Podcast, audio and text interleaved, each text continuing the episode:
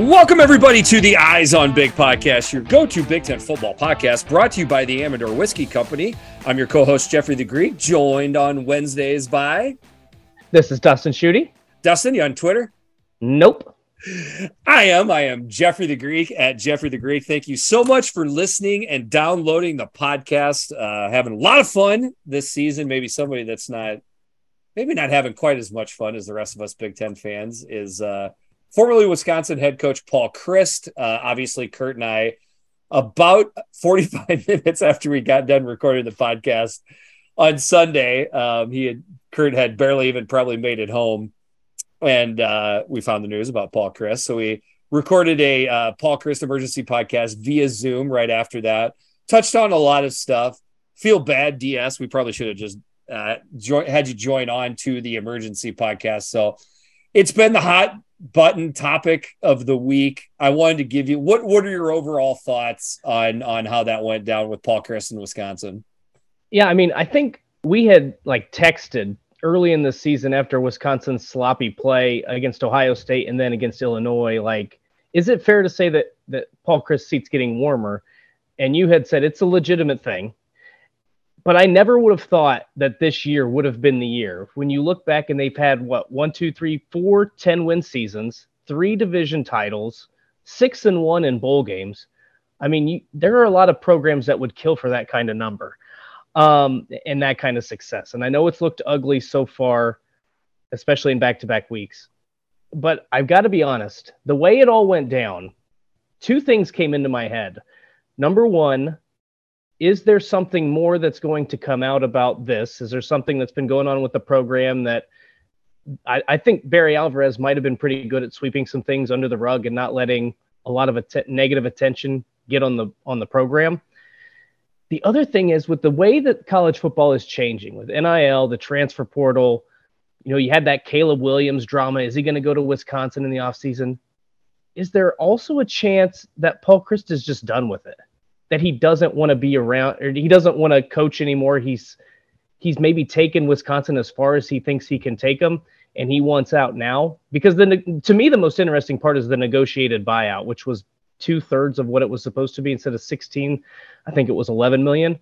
So those were just kind of my thoughts like i don't know. I feel like the life expectancy of a head football coach nowadays is going to be a lot shorter simply for the recruiting aspect. And, and I don't know if it weighed on him or not. Just maybe that's too much conspiracy theory.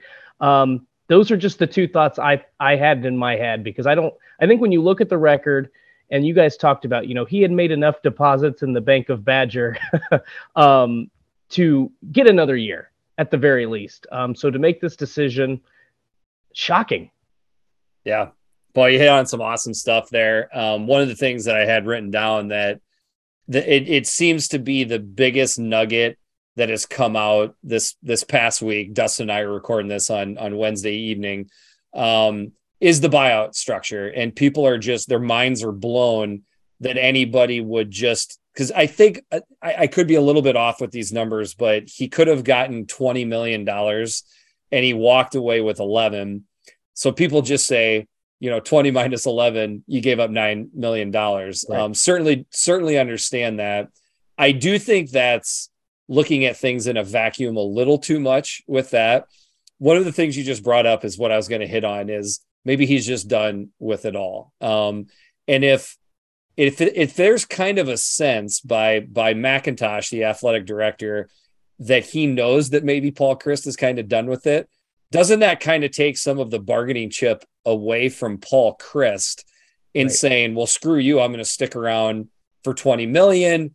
Um, and then the other thing I like to say is like, you're, you're still getting paid 11 million dollars right to not do anything you know like you don't have to coach you don't have to recruit um that's that's one side of it and just one more is is there is details that came out that said if he does want to coach again, that there was a pre uh, um, uh, a pre set up agreement in the contract that if he did get let go, that he won't have to take any kind of a he, he doesn't have to come back to the negotiating table with his new employer or with Wisconsin if he takes the barter down amount, he can now get a job anywhere he wants for any amount. And there doesn't, it's a brand new negotiation for Paul Chryst.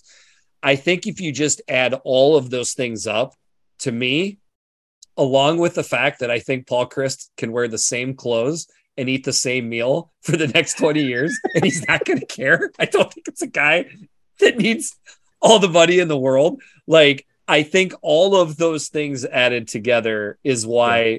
he was quote unquote okay with taking the pay cut. And is it a coincidence that I don't know if you saw this? The Big Ten Network put out that clip of of uh, like which coaches drink coffee and how they drink their coffee, and Paul Chryst did not drink any coffee, um, which just adds to like he doesn't reveal he doesn't reveal anything, like he, just no personality. And first of all, I don't know what the guy's like independently. It is a it is a minor miracle in my opinion that he was able to get top 40 recruiting classes at Wisconsin at all with his type of personality. Um, one thing I, I would say, one thing I would say though is, well, let me first add on. One of the questions they asked, who would play you in a movie? And he goes, they're never going to make a movie about me. That's 100% true. Which is fantastic. Um, but I tell you what, man, um, there's some interviews, player interviews that have come out this week. The players are distraught that Paul Chryst is is yep. no longer there. Um, I I I still hold firm that there is a little bit more to the Paul Chryst personality behind the scenes than what we see, certainly in pressers. Yeah. Um, I'm not saying he's like completely Jekyll and Hyde, just this most dynamic dude in the locker room. But man, there sure seems to be some upset Badger players for him to be the most boring old white dude in the history of the world. Right. I mean that that's probably fair. That's why I always preface that with I don't know the guy. I've never talked to him outside of a of a press setting. It's just it's always something that's that's popped out to me. So it's going to be interesting. I think there's I mean, I just keep going back to the fact that I think there's still I feel like there was some they left on good terms. Like I think Paul Chryst probably wants what's best for Wisconsin. And if he thought, you know what, I'm checked out of this, we're not getting any better give Jim Leonhard a chance. He he's the guy that took a chance on Jim Leonhard in what 2015 or 16, whenever he got his start. Give him the reins, um, and then you know, like you said, maybe he can just go somewhere and call plays for a couple years, and then right up into the sunset. I don't know that that's what he's going to do.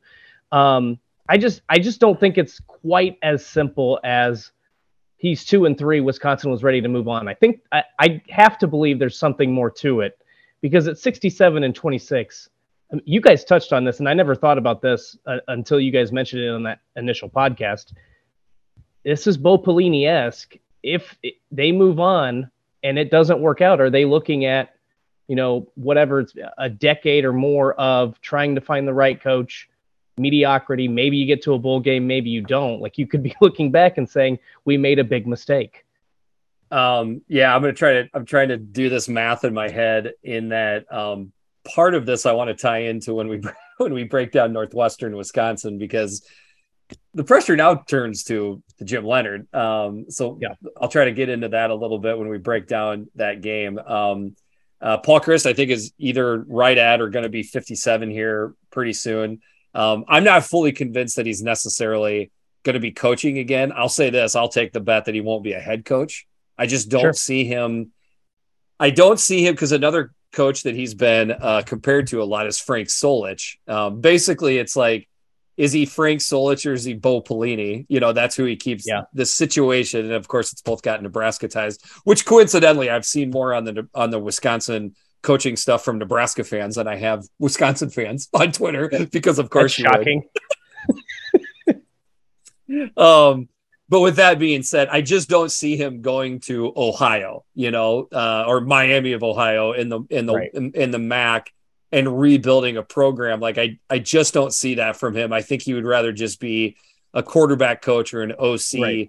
and just and just do that. That that would be my guess, but maybe maybe he completely proves me wrong.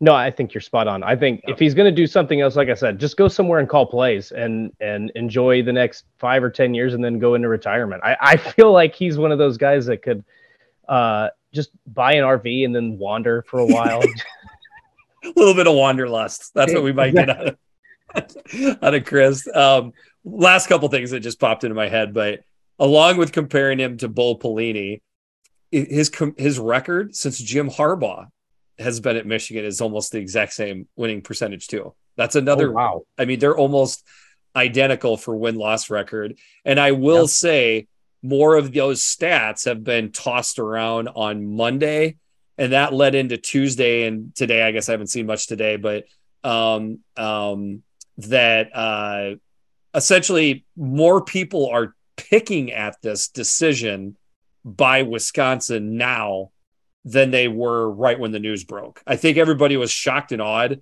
on Sunday. By Tuesday, when things had settled in, there was a lot of people asking questions like, was this a knee jerk reaction? Did they make did they make an error? And and I we'll see how this plays out, I guess is what I'm saying. It has to it has to cross your mind because part of this that never we never talk about this. Well, we will, but the West is getting better. The West, the coaching in the West is really good. I mean, top to like, even though I know Northwestern is not good, Pat Fitzgerald has been a proven coach for over a decade. Jeff Brohm dials up some plays. Now you got to deal with Bret Bielema. PJ Fleck has Minnesota up and running. Uh, we'll see what Nebraska does. Like it, it's a it is a tough league, so it's not. Um, and that's not to say it's always been a bad league. I think I've been on record as saying that I feel like the the West gets a bad rap, but I I still think it's getting better. Like I I think it's one of the deeper divisions, and so now people are starting to catch up with Wisconsin. I understand you want to you want to keep your hold and, and keep your uh, your secondary address in Indianapolis. I just don't know that that's reality when you look at the coaching from top to bottom in the division.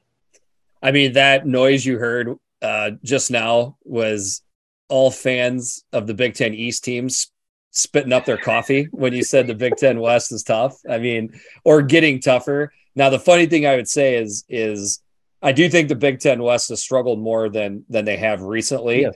But the sentiment of what you're saying is true, which is the gap between the top team in the West and the bottom is almost non-existent right now. Right. So I do agree with the gist of what you're saying is that it's going to be tougher and tougher. Now, ironically, I think the divisions are going away, going away. I think this could sure. possibly be the last year of the West, uh, but still the situation would remain is if the expectations are that you get to Indianapolis as often as you were at the heights of, ironically, the Bret Bielema regime, uh, and that you get into the college football playoff. I don't, I don't like, I'm just saying those are tough numbers yes. to hit. And that's where we'll break it down and comparing it to Jim Leonhard uh, when we get into breaking down that that game. So, all right, man. Uh, I figured you'd had a couple things to say on that topic. Uh, it's the biggest one going right, right, now in the Big Ten. I mean, it's shoot. I think it's the biggest topic in college football this week. Uh, another one that hit the uh, another little news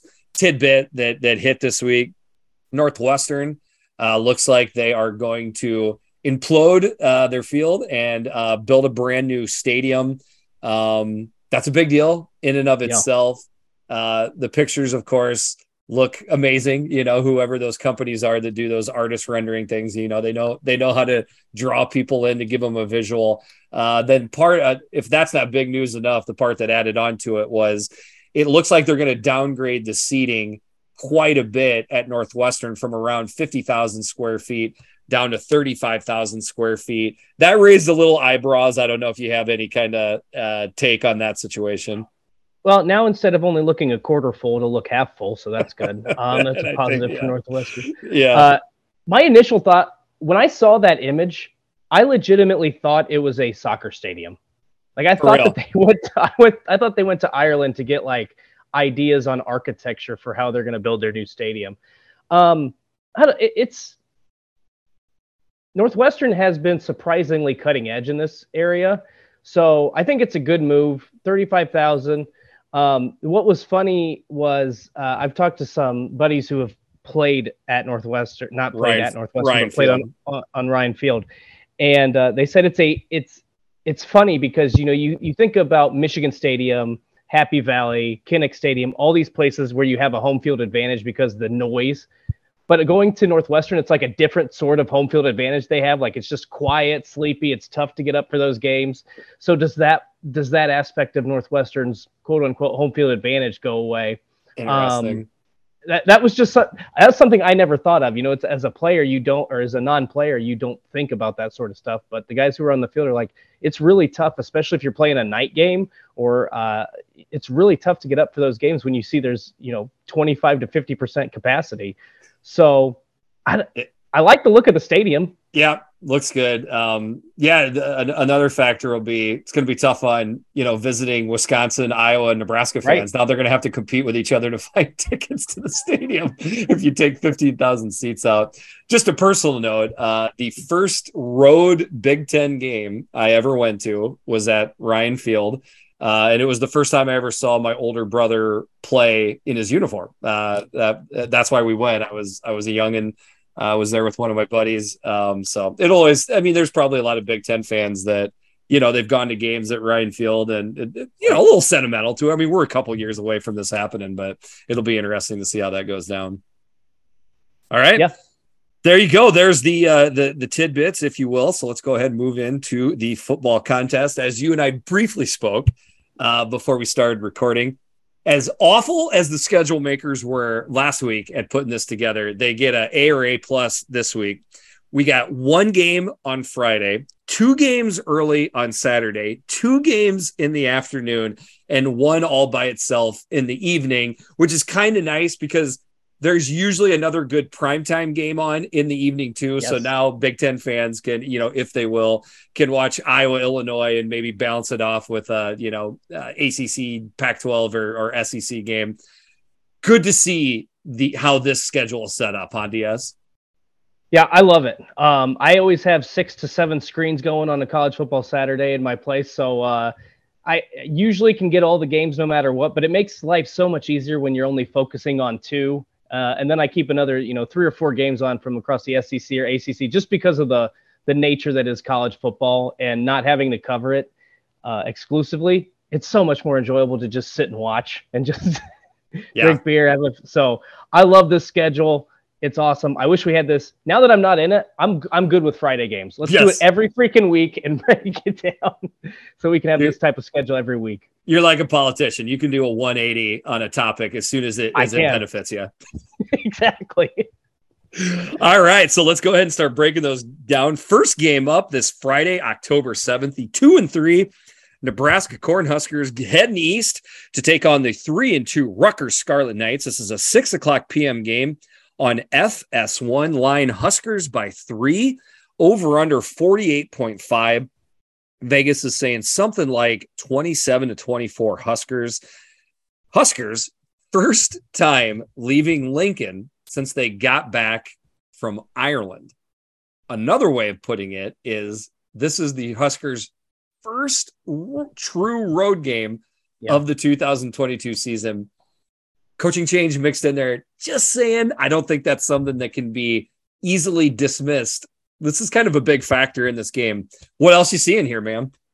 Yeah, I mean, I think the thing that I thought of um, right off the gate was how how does Nebraska respond? What's the mentality like now that it they they it wasn't a one possession game, but you were in a tight game with Indiana, 21-21. You found a way to make some big plays down the stretch um, with your back. I don't I don't know if it was against the wall, but they they were able to get over that mental hurdle and put a team away.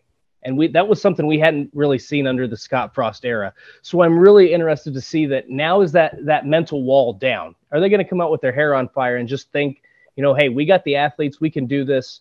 Um, I hadn't thought about the road. The road element, and on a short week, makes this a little bit more of an interesting game. I hadn't I hadn't thought about the fact that they were just going on the road for the first time since uh, week zero. That does factor into it. But I think more than anything, to me, it's it's Nebraska's mentality going in there. It's been such a huge issue under Scott Frost. I'm looking forward to that. But the other thing is, I think that at the what happened at the end of that Ohio State Rutgers game is going to drive Greg Schiano, and Rutgers is also going to play pretty pissed off in this game. So I think you're going to see two teams come out and and play really aggressive on a Friday night. This is a chance for Rutgers to get back in the winning column. Love this as a Friday night matchup because Love I it. think we're going to find out a lot about these two teams in this game. Um, shout out to a guy, Damon Benning. Uh, he had his uh, own show in the Lincoln, Nebraska area, uh, Sharp and Benning. Uh, he kind of head off to the sunset this week, uh, which which stinks because he was one of my it was one of my favorite tidbit podcasts to listen to. He always had very interesting things to say as an ex player. Uh, Damon Benning also agreed with you that it's always been a mental thing with Nebraska yeah. that's been holding them back. So he would, if he heard th- that segment of the podcast right there, I think he'd echo your sentiments quite a bit. Much, much needed win by Nebraska, getting down kind of the X's and O's things a little bit. Is the defense better? Okay. They got, they got Indiana to go three and out several times in that game. And Indiana's at a eight. Nine times. What was Nine? nine Well, I counted nine if you count the two, the four and the the final drive where they went four four and out. Wow. Okay, I knew it was quite a bit. Um, yeah. That's a lot. I mean, that's got to be more three and outs than they had the previous games added up than that right there. You can't tell me that's a coincidence. Like I think that right. is Bill Busch, um, um, uh, simplifying the defense, simplifying the signals into the guys on the field. So is that something that's going to carry over again? I I personally believe it, it will. It's just something to look out for.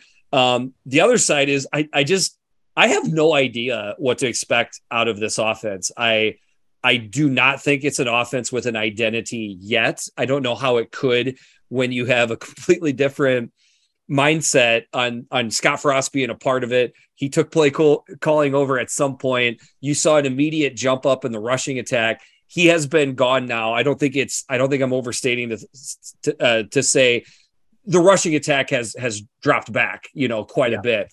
Um, so I still do not know what that mix is. Uh, Mark Whipple had some funny, interesting things to say this week in press conferences. He sounds a lot like an old dude that don't give a bleep anymore and probably knows that he's not going to be at Nebraska any longer. So Mark Whipple could be the the best soundbite guy for the rest of the year. So I it's weird now. I feel like I know what I'm getting from Nebraska's defense a little bit, which is just a little bit solid, better play.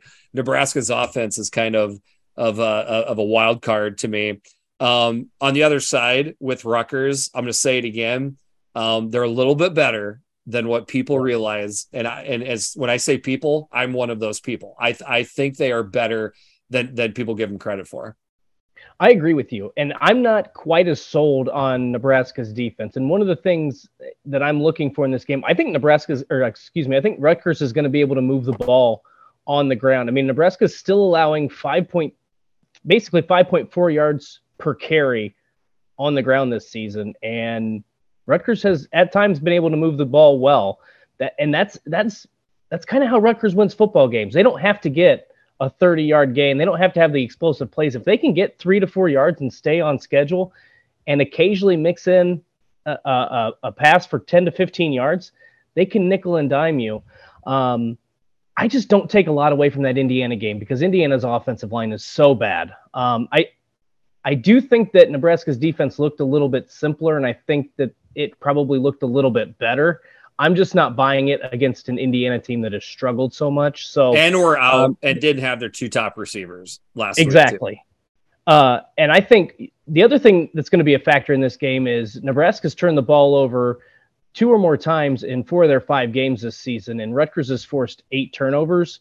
Um, again, that's how Greg Schiano teams win games. They don't have to. Uh, to use the phrase that uh, you guys talk about with Northwestern, you and Kurt a lot, they can drag you into a phone booth a little bit, and I think that that's what they're going to try to do in this game. Is is especially on the offensive side, just try to wear that Nebraska defense down, maybe hit a big play here and there, and then hope that their defense gets a couple turnovers. Yeah, I mean, Iowa's offense had a little bit of success running the ball versus Rutgers. Um, Ohio State's offense had all kinds of success, but honestly, it's just it's the it's the Ohio State rule. You just kind of throw those yeah. games out. I personally believe Rutgers will get back to looking better defensively and stopping the run. So then there's that's to me is the most interesting thing is will Whipple look at the film and say, yes, we're going to have a hard time running the ball versus this defense? And will he just go back to his what Whipple knows best, which is just whipping the ball around the field? Like that, that to me is the most interesting thing to look out for. I'm not saying I know, I'm just saying that's what's going to be interesting.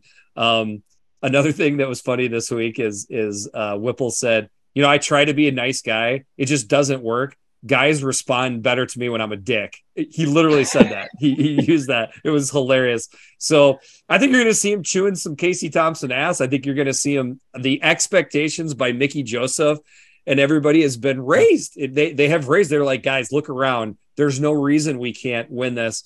You're getting a charged Nebraska team coming in. It's just, I swear to God, that's right how Schiano wants teams, and the fact yeah. that it's it's the it's the first road game for Nebraska, it just all adds to the intri- intrigue for me. Yeah, same here. Um, and I, I, don't know if you have anything else to add. I can Go jump into yep. my, my prediction for this. Um, so I have Rutgers 27, Nebraska 23. So that's obviously a Rutgers cover, and at 50, that is a slight over. Okay, we di- we di- we diverge right from the get go. But just let me say, I think I had that exact same prediction at some point. so like a, a, pre-warning uh, to anybody that that takes me as gambling device uh, advice. Excuse me. Um, I'm pretty clueless on this one. Okay, like yeah. not clueless, just like um, this is a tougher one to to pick. In the end, I do think we will see more of a defensive battle than maybe people realize. Um, I think both defenses will look a little bit better. I don't completely trust Rutgers offense, so I sure. think they will they will phone booth it. But in the end, I've got Nebraska 23, Rutgers 21. So at 44 points, I have the under. So you have Rutgers and the over. I have Nebraska and the under. there we it. go. Hey, after last week, I don't really want to go head to head with you, man. You were score. You were you, you were on a heater last weekend. I, that means I'm going to go one and one and five this week. That's usually usually how that works out. All right, moving into this Saturday, October 8th. First one up. Woo! Got a good one here. The three and two Purdue Boilermakers at the three and two Maryland Terrapins, excuse me, the four and one Maryland Terrapins. This is an 11 o'clock a.m. game on Big Ten Network. Line Terps by three over under 58.5. So Vegas is saying something like a 31 to 28 win by the Terrapins. Um, first thing I could say is almost every outcome is on the table here. I, yes. I, I, I, would be less th- this. So basically, the four outcomes are a blowout by Purdue, a blowout by Maryland, a short, a close win by either team. Right? Those are the four outcomes. The one that I would feel least confident in, quite honestly, is a Maryland blowout. Yeah. Because I trust Purdue's defense so much. With that being said, they're all on the table. This is a great game to kick off with on Saturday morning. Yeah. Um, this is an awesome game. Uh, and look, the first thing that pops into my head, and this goes back to Saturday's game, it goes back to what I've been talking about all season long. We've been talking about all season long with Purdue. I just that that Bernie Sanders meme. I, am sure you've seen it. It's yep. like I'm now I'm once again asking Aidan O'Connell to find a different receiver other than Charlie Jones, because at one point in that Minnesota game, I mean, he was targeting him with three guys around him. Like it was it was frustrating to watch from a fan perspective. Like you've got other receivers there. And I think teams are now starting to figure out, like, hey, let's take Charlie Jones away and see if Purdue can beat us. I'm I'm still waiting for that to actually happen, and then Aidan O'Connell to hit like Payne Durham or TJ Sheffield or somebody we've not even seen touch the field yet and go off for a 200 yard game because that seems to happen like once or maybe twice a year in a Purdue offense. Um, and, and, let me build on that. I mean, uh, the week at uh, FIU or FAU, excuse me, um, o- O'Connell was out, right? So you kind of throw that to the side. And I don't know how healthy O'Connell was last week versus Minnesota, but that's the first game where O'Connell and Charlie Jones have been playing together that Charlie Jones didn't go off.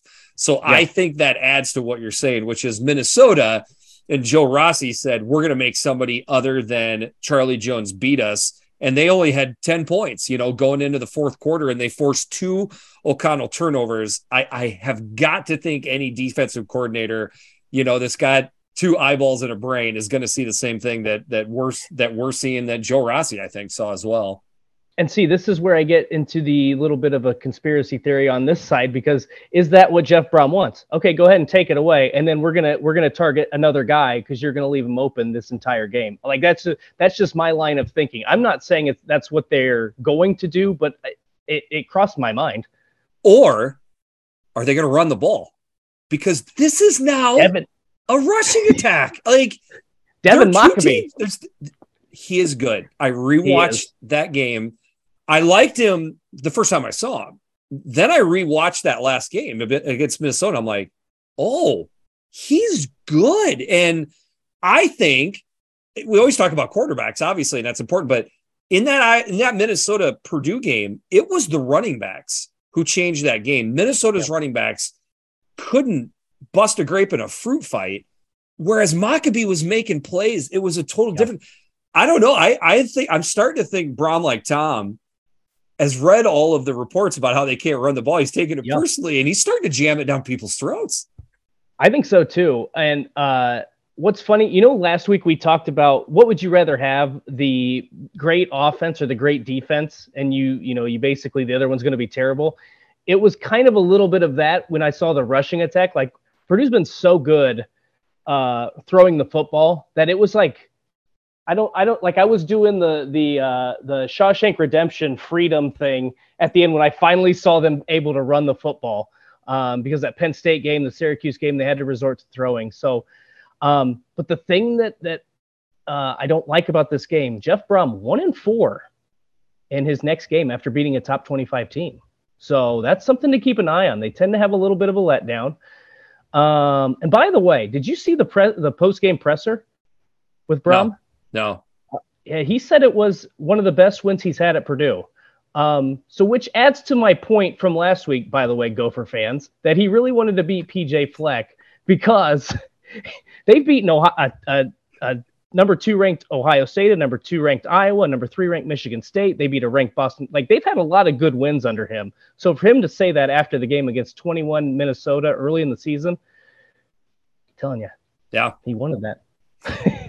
Um, I tell you what, so then switching over to the other side. Um, first of all, how is Maryland going to get screwed with a horrible interception, either taken yeah. away? Oh my or, god!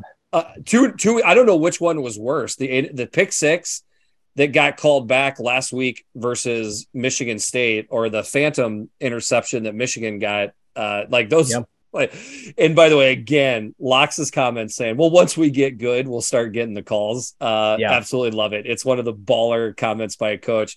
Speaking of Lox, I just get the feel that Lox, it's Lox against the world, and, and yes. in his own head, and and he wants that respect. He wants it for his football team. He wants it for himself. I think this is another game that that's big for him to get it. I mean Purdue's pretty hot. Okay, like they're not mm-hmm. ranked. Um, I mean, if they beat if they held on versus Syracuse, they would be. You know, I mean, I I think Purdue would would hold up and Maryland with any of those crappy SEC teams that are that are down at the bottom of the of the top twenty five. Not crappy, yeah. just not any better than these teams. Um, Maryland and Purdue are both better than LSU. Okay, thank you. I, I, I believe, and Texas A and M, and Texas A and M was just ranked 17th last right. last week. Yep. So I digress. That'll become a that would this would become a completely different podcast. we went down. Long story short, is is Lox wants this game, and he yep. wants to keep stacking wins. Like like maybe that's obvious. Maybe I'm stating the obvious here, but but it, it is my thought process that I don't think you're going to get a a sleepy Maryland team I, I think they're going to be ready for this game. Additionally, in second viewing of the Maryland uh, uh, Michigan State game, I think part of what the issues were last week was I don't think Tua practiced at all last week. I think the timing and, and certain things were off.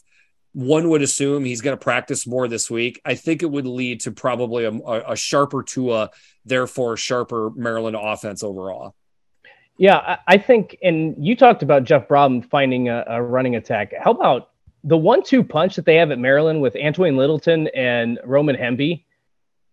like, I think Lox is in that same. Like, you telling me I can't run the football? I'm going to show you how I'm going to run the football.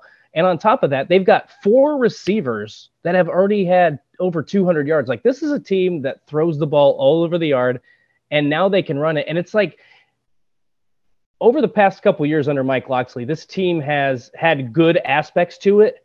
And he just keeps adding little pieces to this puzzle that make them better and better and better. Like it feels like they are legitimately right now I don't know, maybe a few defensive backs, maybe a defensive lineman away from being like a top 15 type of ball team, ball club team. So I, I think like um, I I just really like what Maryland has and presents on what they're doing offensively. I think that their defense is good enough to win a lot of football games. Um, and I think you're right. I think Mike Locksley has taken on this mentality of it's me against the world. Nobody trusts Maryland to get the job to to to win football games, and we're going to get it done. So. This, I think both coaches have that same sort of mentality, which makes this game even more fun. Yes, that there you go, and that's what juices this thing up. Is like I think Brohm is pissed that they're three and two. You know, I, I, think if they're just four and one, beat Syracuse, which by the way would then be a four and one team instead of a five and zero team. I think you would see Purdue ranked. I, I, believe you would. So I think that's what is ticking Brohm off with locks, we already kind of touched on it, which is all that stuff. But if they win this game and get to five and one, I think Maryland would be ranked, and I think locks is is ticked off that they're that they're not ranked. And then all the other stuff, you know, I think O'Connell's healthy now. I think Tua's health, uh, excuse me, Leah's healthy now.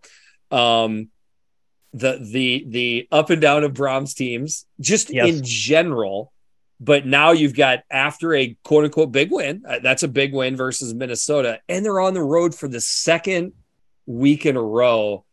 Yep. It just adds to the intrigue of, of anything that could happen here.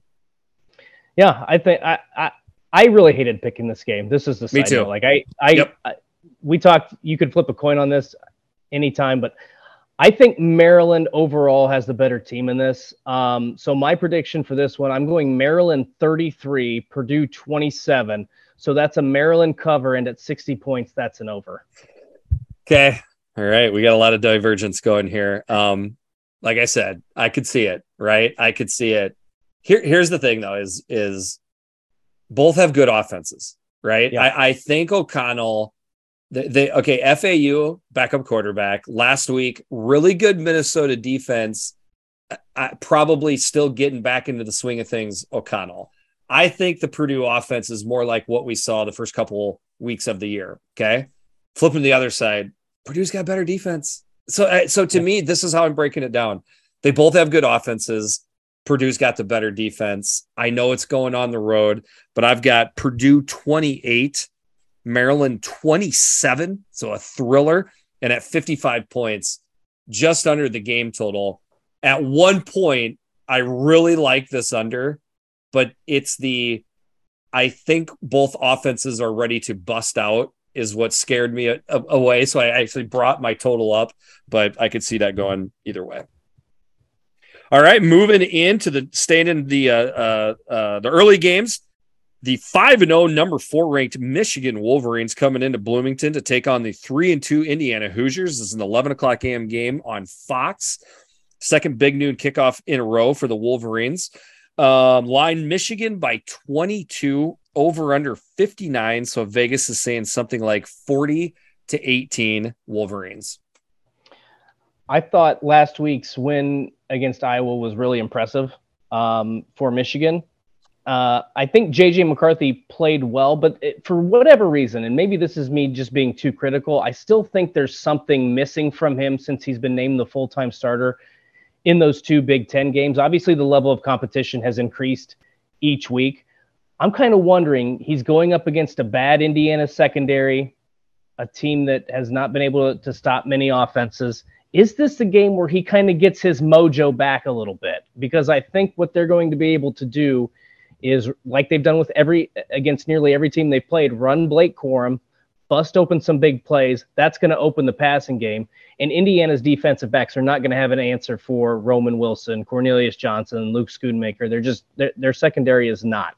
So I, I don't think it's any question Michigan's going to go in there and just pummel Indiana. I hate to give that away early in this analysis.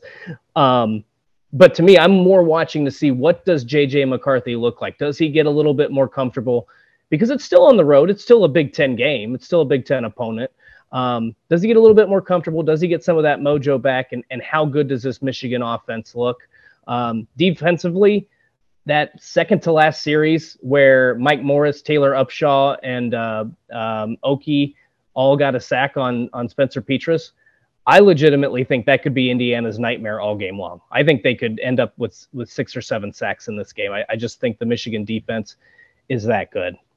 Yeah, um, I tell you what, it eventually, like if we're we're still early in the season where teams can involve, right? So if I make the assumption that the Michigan offense kind of looks similar to what it does now, extrapolated out, mm-hmm. somebody at some point could shut down Michigan's rushing attack to the point where it could cause issues. Okay.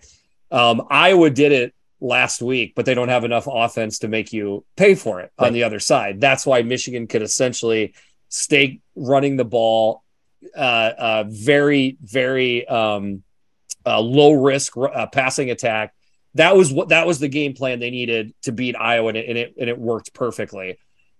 So eventually, somebody could challenge them with that. I still think it's this week. You know, like uh, they they're they got Donovan Edwards back. They got to start taking some carries away from from Blake Corum. I mean, he's having a Heisman type of of season. Yeah, like getting invited. Like that guy is. I'm going to keep saying it, he's a freaking stud. He's a difference maker with that being said, you need him there for the whole season. So I got to think they're going to start, you know, taking his carries back. Uh, but yeah, you you hit on a lot of that stuff. Is is will the will the game plan be if we see them trying to load up? Let's go ahead and start opening up the passing attack because we just don't have very much respect with with with the Hoosier secondary right now. Right. Um, and when you jump over to the other side, uh, first of all, I have serious concern about Connor Bazelak's health in this game, and uh, like I'm not even being sarcastic. Like I, he could get he could get hurt in this game. Um, and then to me, it just comes down to how much fight do you have. You you are not as talented as Michigan. You are coming off back to back losses. You should have beat. I mean, Nebraska beating Nebraska was your ticket to potentially getting a bowl berth, in my opinion. How are you going to respond now that you've lost two straight games? Everybody's down on you. Um, you just got to see some fight. And I do think Indiana, by the way, has some players. Like I think Dasan McCullough is a really good football player.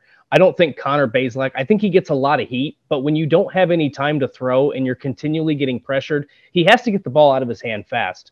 And I think Cam Camper um, and DJ Matthews are two really good receivers. So maybe if they're able to get them back and, and full strength, um, or at least close to it, maybe that makes a difference in this game but I just haven't seen much fight from Indiana, especially early in the game when you just get pummeled. Um, they did they did show some strides in that game against Nebraska, but very little fight in that first half against Cincinnati. This is the Big Ten. If you don't come out of the out of the gate uh, with your hair on fire, you're going to get blown out of the water. And um, I Indiana's run defense is a little bit better than the pass defense, so I think they could maybe potentially slow Michigan down ever so slightly. I'm not saying uh, maybe like a 27 to 7 halftime score or something. Um, I, I just don't know if I see that fight from them this week. That breakdown brought to you by Purdue's own Dustin Shooty. Um, I'm with I'm with you, man. Like honestly, one of the things I have written down is it Michigan has to go on the road for the second week in a row and play in, and this actually fits in beautifully what you said before. Sleepy Bloomington at, at 11 o'clock a.m. noon local time. Um, that would be what w- you would hope. Yeah, could play into Michigan slogging around enough where you get into the third quarter and maybe Indiana busts a play with those talented receivers. Like that is the script I think you have to look for in order for this to stay a game. It's just, ah, I just haven't seen enough to think it's going to happen. And this sure seems to be a Michigan team that wants to reprove itself to be another elite team this year. Like, I think there is a, we don't want it to look like a flash in the pan type of deal. And a way to do that is to just blow out an opponent on the road. Um, so I'll get into mine. Um, I've got Michigan 42, Indiana 24, with some of those coming a little bit garbage timey. against the Wolverines. So at 66 points, that's the over, and easily covering the 22. That is my Amador double barrel lock of the week. Well, uh, we a uh, little bit, uh, a lot of bit different actually. Um, I, I just think Michigan's going to get out. Blake Corum's going to bust a few big plays, and it's going to be ball game. Indiana's going to fold. I have Michigan 53, Indiana 10. Uh, that's a very easy Michigan cover, and at 63, that's an over. And that was my Amador double barrel lock of the week. Wow. Okay, so we we we see the same game here, is what we're yeah. saying, I guess. So, yeah. whew, sorry, Hoosier fans. We try to call them like we see them. Just a matter of if they if they get those junk touchdowns, I guess, is really the biggest difference. Other than that, Mrs. Lincoln, did you enjoy the play? The Eyes on Big podcast is sponsored by the Amador Whiskey Company. Our unique process takes the highest quality Kentucky bourbon and finishes in California wine barrels. This double barrel aging technique creates unique characteristics in each barrel that produces one of a kind whiskeys. Amador is made to be sip neat or is perfect for classic bourbon cocktails. Just like your favorite go to Big Ten football podcast, Amador is the go to whiskey this football season. Don't forget to hashtag ask for Amador and check out our new website and finder option so you can see where to find Amador near you at www.amadorwhiskeyco.com. Amador Whiskey, born in Kentucky, raised in California Moving in to the afternoon, the two and three Wisconsin Badgers going on the road, not too far, to take on the one and four Northwestern Wildcats. This is a 2:30 p.m. game on Big Ten Network. Line Badgers by 10, over under 44. So Vegas is saying 27 to 17 Badgers. Christ Almighty, Dustin, this game has got a little bit of spice now. Um, yep. Let me just let me just throw this out here, okay? Okay. This is college football, right? Like anything could happen. This is only a 10 point spread. Okay. Yep. let me just throw this out. Like maybe I'm maybe I'm kind of trying to add a little pep to the game for some of our non-Wisconsin and Northwestern fans, but if we get into the third quarter of this game and Northwestern is hanging around and hanging around, isn't there all of a sudden a lot of pressure on Jim Leonhard to get this win. Because if yes. you really want Jim Leonhard to be the dude and this first one out, he loses this game. I'm just saying there is a lot of stress on the Badgers in this game.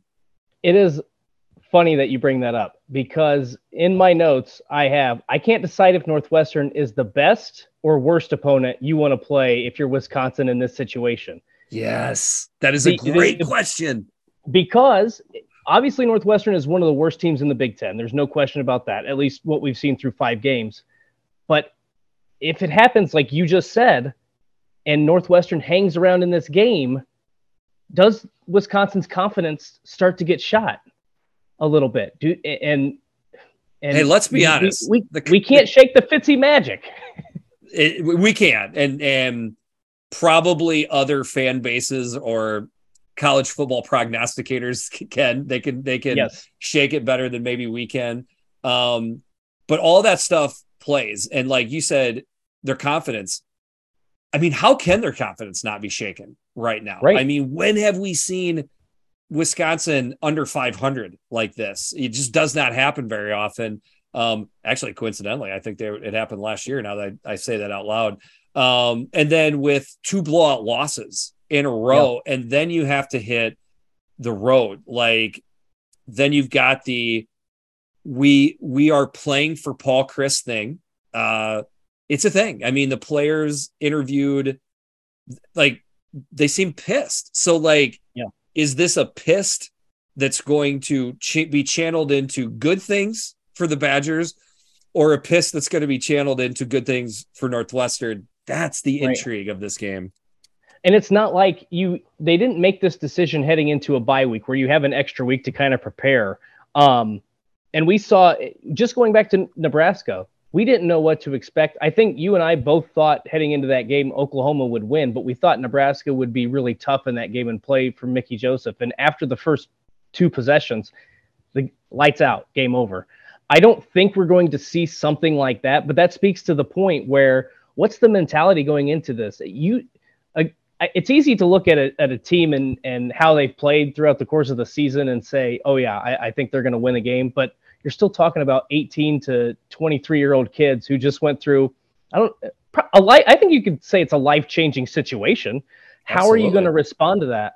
Um, it, it, does Jim Leonhard have the, does he have the locker room? I don't know. I don't know what's going on between the walls at Camp Randall Stadium. So it's a, like, this is to me, I don't even know so much about the X's and O's because I think I still think Wisconsin would be able to run the football on Northwestern. I still think they'd open up. I still think they have some playmakers in, in Skyler Bell and, and Chim Dike at wide receiver. And I think their defense can get better. It's looked pretty sloppy, but I trust them that they would beat Northwestern. But that's X's and O's and all on paper. And I like it's all mentality for me in this one. It is, man. Um, one last thing on the mentality stuff because let's be honest it is it is the most intriguing part of this um you know going back to my iowa days you know you know back in the leather helmets uh, you know time of football and everything but um there is there is confrontation between the offensive and defensive sides of the locker room i mean i think it's actually healthy for for the head coach to have a little bit of competition between O and D. It brings out it, it, it brings out some fight that you have in your mm-hmm. players. Mm-hmm. So now you got a bunch of offensive guys that maybe have have been kind of annoyed with Jim Leonhard over times, you know, because yep. they they show up what they do for a living, which is play offense. Now he's calling shots for the whole team. I'm just saying it's a thing. I, I, I'm not. I don't think any ex players would think I'm overstating that. You see that a lot. The other side of it is Jim Leonhard. I don't think is necessarily calling the defense anymore. I mean, he said that yeah. publicly that he right. hadn't made up his mind if he was going to call the plays defensively. I don't know. Seems like a pretty talented defensive coordinator that you'd still want him in the role. So if he's not doing that, who's going to do it? Like those are all the things that would make me nervous for a Badger fan. With that being said, uh, Northwestern, we're going to talk about you in a second, but like, let's be honest. There's there was just there's bigger things happening with Wisconsin yeah. right now. Uh, with that being said, um, uh, Wisconsin plays better and kind of takes off when they can run the ball. Okay, yeah. that that is how they get. You got to get the offense going. I knew. I thought they could potentially struggle run the ball versus Illinois. I didn't expect the stats that they had right. that being that bad. With that being said, Northwestern has not been able to stop anybody. They they have been a wet paper tissue so, like, I believe Wisconsin will be able to run the ball if Graham Mertz can just not make bad mistakes, which I think he was, was doing a better job of doing when he had that rushing attack. That's where I would think you would see success happening for Wisconsin. I think so too. And, and I think they are going to be able to run the football and do just enough through the air to get a win here. But again, back to like how do I? I don't think Northwestern's tackling is very good this season. So I think what they might try to do is, in his Pat Fitzgerald way, is say get the ball loose, force turnovers in this game, and we can we can kind of hit them when they're down. Like he's going to use this this mentality thing as an advantage to them. Like I don't know.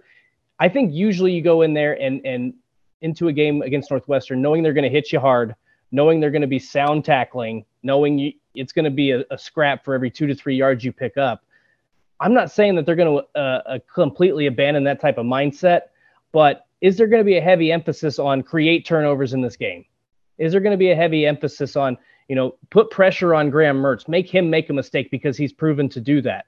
And again, when you're going through all these changes, I think that that's what Northwestern can use to its advantage in this type of game because they, like you said, they haven't been able to stop a nosebleed yeah. this season. Yeah. Um, so it's going to come down to forcing turnovers. And in this type of game, this environment with everything that's happened, I think Northwestern's in a better position to do that than maybe they have been. Well, I mean, I guess just last week they played in the monsoon and forced four or five or whatever right. it was. Right. But I think that it's a similar type of situation where if you can create a turnover early in this game, get a little momentum, you might be able to get catch catch the Badgers reeling a little bit. Yeah, I mean, it's all. I mean, essentially, that's the stuff that needs to go down. I don't exactly know how it goes down, but that's how it has to go down. Um, that's how it's gone down in the past when Northwestern has beaten Wisconsin. Is something along those lines. Um, it's just that I think the best way Northwestern can move the ball is is running the ball. I, I, I, I still have faith in the Wisconsin defense that they can shut down, you know, pretty good running attacks. Maybe the elite rushing attacks can get their yards on Wisconsin this year, but the okay ones like Northwestern, I think they can still shut those down. And I still think the way to touch up Wisconsin uh, defense is on the outside. I just don't. I don't think Northwestern has has the personnel to do it. No. So in the end, I mean, you kick it all around, but like you really don't know how Wisconsin's mentality is going to be. So I kind of go back towards what I've seen so far. I've just got a little bit more faith on the all around what Wisconsin can do. I've got Wisconsin 27, Northwestern 13. So that's a Wisconsin cover. And at 40 points, I've got that going under the game total of 44. I have a little bit of an ugly Wisconsin win. I'm going the Badgers 24, Northwestern 17. So that's a Northwestern cover. And at 41, that's an under. All right. Stick it in the afternoon, just a little bit later. I like this too. 2:30 start for Wisconsin Northwestern, half hour later. I love it when they do that. Just stagger it a little bit like that because then when the other game goes into halftime, you still got you know a little bit of half. Exactly. Oh, it's a it's a huge little little little little different. It's a big deal. All right, the five and zero, oh, number three ranked Ohio State Buckeyes going on the road to play the two and three Michigan State Spartans. This is the three o'clock p.m. game on ABC. Line Buckeyes by 27 over under 65. So Vegas is saying something like 45 to 18. Uh, Ohio State players. This is just what I'm wondering. Uh, they beat the brakes off Michigan State so bad last year, and now Michigan State is worse. So, and, and by the way, I think Ohio State might be better than they were last year. So maybe that's maybe that's the best thing you know that can happen for Sparty is uh, Ohio State has that roll your helmet out there mentality. Uh, but we'll start with the Buckeyes because we've kind of got a theme going here. By the way, we're breaking down the road team each game, so we better stick with that here, I guess. Um, the the Buckeyes, again, to use one of the terms, they, have gone nuclear, and and and the thing is, is we knew it was like that on offense. Now it's a multifaceted attack on offense. I think their defense is playing pretty good too. It's just it's tough to find anything to pick apart on this Buckeye team right now. Yeah, and to me the the pleasant surprise has been Miyan Williams. I think coming into the season, we thought it was going to be TreVeyon Henderson and and you know it was going to be a one man show out of the backfield. Um, but Miyan Williams, what a one two punch they have. And again, most of the damage they've done through the air this season has been with without Jackson Smith-Njigba. So when they're at full strength um, and, and, and can throw the like this is such a dangerous team. They look like a national championship contender to me. Um, and let me you're right. De- can, defensively, add, they're so good. Yeah, go ahead. Let me add one. Sorry, I know it's tough on Zoom, but um, there it we kind of don't. we are the opposite uh, of most Big Ten podcasts or college football podcasts. We probably talk the least about Ohio State than yep. any team in the Big Ten because they're just so freaking good. It doesn't change for week to week. The only thing that changes is like some form of their team gets better. Like that's right. the best way I can describe it. Let me just say this. I think Ohio State should be number one in the country. Okay. Good point. Georgia, like Joel Klatt did a great job of saying, why exactly is Georgia still up there? They looked bad versus Kent State. They looked bad versus Missouri. Why are they still automatically at the top? Now, they did drop down one one ranking so that Alabama, another SEC right. team, could move up to number one. And and Alabama looks susceptible to to Texas, and Texas has turned out to be butt cheeks. Okay, so right. like Ohio State's quote unquote worst performance is versus Notre Dame, who at the time was a top five ranked team, who is better than Missouri and Kent State and Texas, in my in my opinion. They they might be pretty close to Texas. So like, long story short, Ohio State should be number one. And they have looked better every week of the season. Yeah. So like I think they're getting screwed not being number one or at least number two. I know it doesn't seem like much, but it is a perceptive thing, perspective, and it adds into when you get down to the end of the year for the college football playoff. No, I com- I completely agree. Um, and uh, just a few years ago, they got they because they had to play Clemson in the first game. Um, you know, they got knocked out, so it makes a huge difference. Um, so that that's yeah, I, I, agree. I think they should be number one. I at, at the very least number two because I think they've proven they're they're ahead of Georgia, Alabama. I'll I'll give them a pass. Um, you could probably compare and contrast those the Ohio State's win over Notre Dame to um, uh, Alabama's win over Texas, but whatever. Um, you did bring up something that I thought was interesting in that you thought does Michigan State have a little bit of hope in hoping that Ohio State just rolls out the helmets?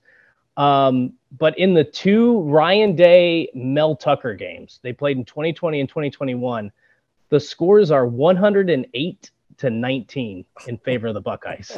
So, yeah, um, I hear you, man. Uh, like trying to stay positive with Michigan State. Um, don't think there's a ton of Sparty listeners right now. Boy, they have gone into hiding. I don't blame them. Um, they did look better versus Maryland. They did. Uh, yeah. The the rushing attack. If I'm if I said it on the recap pod, but there was more available rushing yards for Michigan State to take versus Maryland. I don't know why they didn't do that. Um, Payton Thorne looked better, you know, like mm-hmm. Jayden Reed took off. Like th- there was things that looked better. The defense looked better, and Maryland's a good offensive team. Okay, so like there were positives to take out. Like there was subtle differences that I, I think you can pull out to say, at the very least, they're not just giving up on the season. Okay. Right. But I can't help but shake. But that's against Maryland, where they think they go into that game with the chance to beat Maryland. So I think we're going to definitely need something positive to happen early in this game for Michigan State to keep this thing from racing away too yeah. far too fast. I think what you said is eh, I like what you said about the running game. I do think that there might be some available yardage on the ground for Michigan State here. I don't I think they can still move the ball to some degree on the ground. The problem is they just don't have the same zip in the passing attack. Um, and then you know that makes you much more of a one-dimensional team and ohio state can just feast on that i mean they can they can clog up the running lanes and say we're going to dare Payton Thorne to beat us through the air and he's not from what we've seen this year he's not capable of doing that um, the other thing that really scares me if I'm a Michigan State fan, I didn't know this until I looked it up for this game. Uh, CJ Stroud, 18 touchdowns, two interceptions. Michigan State has no interceptions this season through five games. Wow. Wow. All right. Um, go for it. if you got anything to add, feel free. But I don't, nope, I don't have anything else to add. I do think, um, I do think that this there will be some junk touchdowns available for Michigan State in this one. So my prediction is I have Ohio State 47, Michigan State 21. So that's Michigan State cover, and at 68, that's an over.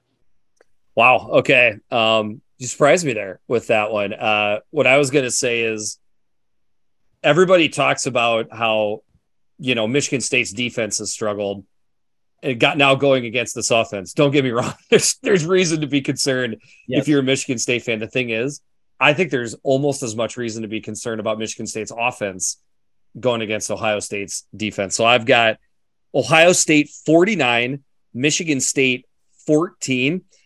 Uh, so that's an easy Ohio State cover. I have just under that 65 game total at 63. And I'm going to kind of break a rule here. I'm two and four with my Amador locks. I want another win. So I'm going to make Ohio State another Amador double barrel lock of the week. I want to see if I, I can like get it. two. I want to see if I can get two this week. I couldn't make up my mind, and I said, you know, I I kind of have ownership in this podcast. Who's going to call me out if I just break the rules right. and have a double Amador lock? So, kudos all right. to you for having that off the top of your head. I'm gonna have to go back and look and see what my double barrel lock uh, percentages. Well, I have not time. been talking about it very much because it's been very good the last two years. So if if at the beginning of the year, if anybody played all of my picks but faded me on my Amador picks, they would be making a lot of money. Which is tough to do, but that that right. would be the number one way to do it. All right, breaking down our last game, we put this out to a vote like we almost always do. These were shocking results to me. First off, 1,120 people voted on Twitter and garnering 55% of the vote. The Big 10 game of the week is the 2022 Ice Bowl, the 3 and 2 Iowa Hawkeyes coming into Champaign, to take on the four and one Illinois Fighting Illini. This is a 6:30 p.m. game on BTN line Illinois by three and a half. Over under 35.5. We got another low one. So Vegas is saying something like 20 to 16 Illinois. Stats of war, by the way, predicted this game to be 15 to 8. just, to, just to try to give you more data of uh, the defenses Amazing. and the offenses, what they think. Uh, plenty of good seats available, DS. Um, yes. This is something that has ticked Big Kurt out, Big, Big Kurt off all week long. Uh, as of yesterday, we had 20,000 seats available in Memorial Stadium. We had to look it up. It's a 60,000 seat stadium. So 40,000 people are going to be there. You have to kind of wonder how many of them are Hawkeye fans driving yeah. in from Iowa or down from Chicagoland. There's a bunch of Iowa fans around there. Um, this is a big moment, another big moment for Beetle and the program. We'll see if the stadium fills up, but I don't know the overall crowd, how this is going to feel on a Saturday night. I do think that plays into how this contest winds up. I don't know if you got anything to add with that.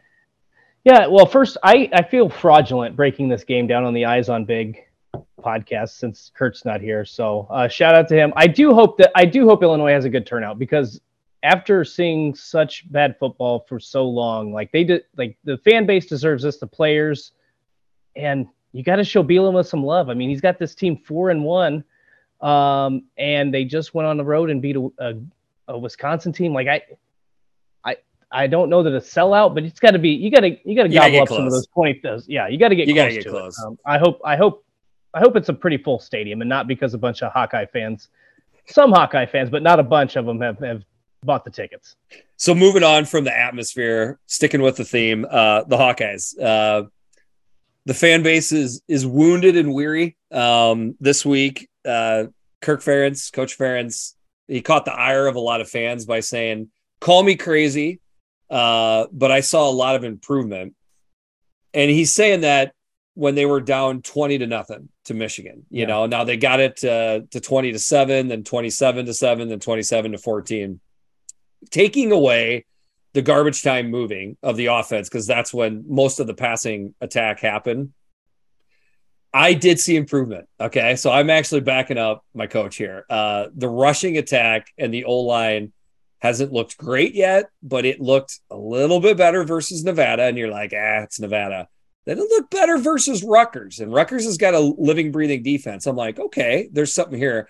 I swear it looked better last week. Okay. And a couple self-inflicted wounds, which mostly comes in the form of Spencer Petras missing open guys, but also the refs derailed a lot of drives that had promise earlier in that game. I don't know how much of that game you saw, but I I do think there is some positives going on with the Iowa offense because we already know how good the defense and special teams are. I don't know if you got anything to add to that or not. I I did make a note and I said, uh, as much of a bad rap as Iowa's offense is getting, I still think there are shreds of hope. I'm not saying that this is going to be a team that averages 35 points against opponents the rest of the way, but I think that you've seen that there's enough there where they can move the ball and at least play uh, something that's representative of, of complementary football, especially when you have the special teams going and the defense playing at a high level. I think that there's enough where you can sustain some drives get the run game going, maybe pick up some things through the air. I it's I don't know that it's quite to the Ohio State level, but Michigan's defensive line is so good that it's hard to put a lot of stock into that. Like if they know it's a passing down, they're gonna they're gonna come after you. Um, and let me and let me add this too is like people are gonna crack up when they see that when they when they hear me say this, but I, I mean it. The difference between an Iowa offense that goes three and out and an Iowa offense that gets three first downs and punts is huge. It is huge yep. for the time of possession and field position game. Yep. The other side would be if they do something as crazy as get three or four first downs and make a field goal. I'm telling you, that is like a jolt of lightning getting pumped through the, the football team. Not not only that, but to speak to that, um, people might laugh, but at the same time, it, there's it's it's twofold because it's field position, And it's a lot of it, it's a big difference between giving your defense a minute of rest and six or seven minutes of rest. That if if I didn't explain myself through, thank you for doing that because that's exactly yeah. what I meant. That's why yeah. it means so much to the team because like I still have an utmost respect on the Iowa defense. Those dudes have just been out there too yes. long. That has been the issue. I mean, I thought they held up uh, very well versus a really good Michigan yes. team until it just became obvious they, they were out there too long. So that's a lot of stuff I'm seeing. Switch it over to Illinois. Here, here's what I would say. If you are somebody that is watched the film and looked at the stats of Illinois and you still think they're not very good, that's just because it says Illinois across the front of their jersey, yes. not from what this football team has actually shown you between the white lines. Yeah, I agree with that. Um, but having said that, I'm going to break out this statistic before I forget. Um, do you know by chance the last time Illinois beat both Wisconsin and Iowa in the same season? Oh, I mean, obviously, I know the last time they beat Iowa. Um, oh man, oh man, you got me going. Okay, I'm gonna say 2001. No, really, it was 1989. Shut the front door. 1989 was the last time they beat both teams in the same season. Now, in 1995, they beat Iowa and tied with Wisconsin. Um, and here's something else that's, that was interesting to me. When they beat Wisconsin and Iowa, in 1989. 1989, here's how it went down. Illinois beat Wisconsin 32 to 9. and then the next week, they beat Iowa 31 to 7. Wow. Which they just are now coming off a 34 to 10 win over Wisconsin and play Iowa the following week. So very interesting. I couldn't I I if I went too long, I knew I would forget to bring that up. So I had to drop that in. I was shocked that it had been that long. Because they've that, had some good teams. Absolutely. Um, so really, I mean, in 1989 iowa struggled. I mean i i, I remember that team uh, and that was right i think barry took over that year. I think i'm correct. So i think that was a struggling iowa team in a first year under barry alvarez. Wow what a what a stat fine yes that was pretty good. Did you pull that from somewhere or did you just start thinking what is the last I, time and then you went into winsipedia and checked it out I started thinking, I was like, I wonder when the last time Illinois beat Iowa and Wisconsin the same year, thinking it was going to be maybe the Rose Bowl season, like two, whatever year that was. What was it? 2000? Yeah, 2001. Yeah. Yeah. Um, and then there was another season under Zook where they were really good. Um, I was, so I think I was thinking 10 to 15 years and that alone would have been quite the time. And then I did the research and I was like, wow. so it, That's it took crazy. me a little bit to get that find which um, which lends itself into the fact that they obviously just tore Wisconsin to shreds last week. Right. They are favored this week. I mean, if you if you want any more signs that this is a much improved football team and program, I mean, there's another one right there. Right. Uh, and what I love about this team, we talk about complementary football. There's they are a very complete team on the offensive and defensive sides. Chase Brown is continues to be unbelievable. Tommy DeVito is answering all of Big Kurt's prayers. I know he's probably thanking God every night that he finally has a quarterback that is able to move the ball, doesn't have to do too much. They take care of it. And then the defense and the defensive line has been incredible. Um, they get pressure on the quarterback. They do a good job at slowing down the run game. My concern for Illinois heading into this game, because I think this is a very good football team. I think they're headed to a bowl game. I could see eight wins on this season, potentially more. At the same time, I'm not quite sure this team is ready to take that next step to where they're rolling through Big Ten opponents every single week. I just don't think they have that same sort of talent. So that's what that's like. There's a, there's a process with the whole thing, and I think everybody thinks once you beat a big team on the road or you, you start off four and one that you're going to cruise to 10 and two or something you're going to still probably have some losses along the way. And coming off an emotional win last week a lot of hype a lot of attention on this game. I wonder if they're going to be ready to handle it because iowa's been in this situation. It's kind of a brand new environment for illinois. I guess the theme of the week is mentality, right? Yeah. I mean, it's pretty much been the theme in most of these games. You bring up a point that I actually have written down is is that is handling success. Now they've got the target on their back, and this is two weeks in a row. So yeah, I mean, Beal, Beal, I mean, Beetle did an amazing job of deferring all of the attention away from him onto the team with him going into Wisconsin. Now he's playing his alma mater. Okay. Yeah. Now he's done that a, a bunch of times. Like this is kind of old hat to him. I mean, he played Iowa all the time when he was Wisconsin's coach. Don't get me wrong, but another big moment to get his team up. Um, I agree with a lot of what you're saying in more of an extrapolated out situation, meaning my biggest concern for Illinois, and I keep saying it, is how thin they are. Um, yeah. We still don't know about Josh McCray. You know, heaven forbid, but but if Chase Brown goes down, like that is their whole offense yeah. right now. So another way of putting it is, if Iowa's defense is just good enough to shut down Chase Brown, I don't think they are. By the way, I think Chase Brown is that good, but if they are, and then starting to put the pressure onto uh, touchdown Tommy DeVito to have to manufacture plays yeah. where maybe he forces the ball that's what would make me most nervous for for Illinois. Yeah, I, I agree with that. If if you're having to throw the football, I don't think I don't think that Tommy DeVito is the type of quarterback against an Illinois defense. Now, maybe against like a Northwestern or somebody, he might be good enough to to throw for 250, 300 yards and, and get a win. Um, I don't think that would be the case against an Iowa team that is known to force turnovers. Phil Parker, I still think, is the top three defensive coordinator in the Big Ten. You're just not going to be able to do that. So that's a great point. Uh, the other thing, I keep coming back to this, um, and this did play a role in, in how I chose this game too. Big Kurt has said maybe once, maybe multiple times, special teams is going to cost Illinois a game this season. And when you're playing, I don't know that it's going to be bad to the point where um, it, it's you know missed field goals and missed extra points and all that. But the difference in special teams between Iowa and Illinois is a very real thing heading into this game. It is. It's a it's an absolutely big factor. It is something that needs to be played in um, because field position in and of itself is going to be a deal. I mean, it is hard for me to think Tory Taylor won't be amazing. They are spotty both with punting and place kicking. Yes. Um, and then I, I mean, just the overall feel of if they battle down the field to kick a field goal and it's a makeable 38 yarder and they miss, that just adds more, you know, electricity and fire that I was like, okay, we've got an offense that's not, that's kind of sputtering here a little bit and it gives us a chance. So I think we hit the recipe on what it would take for Iowa to, to win this game. Um, you got anything else to add? Otherwise, go ahead and jump into your prediction.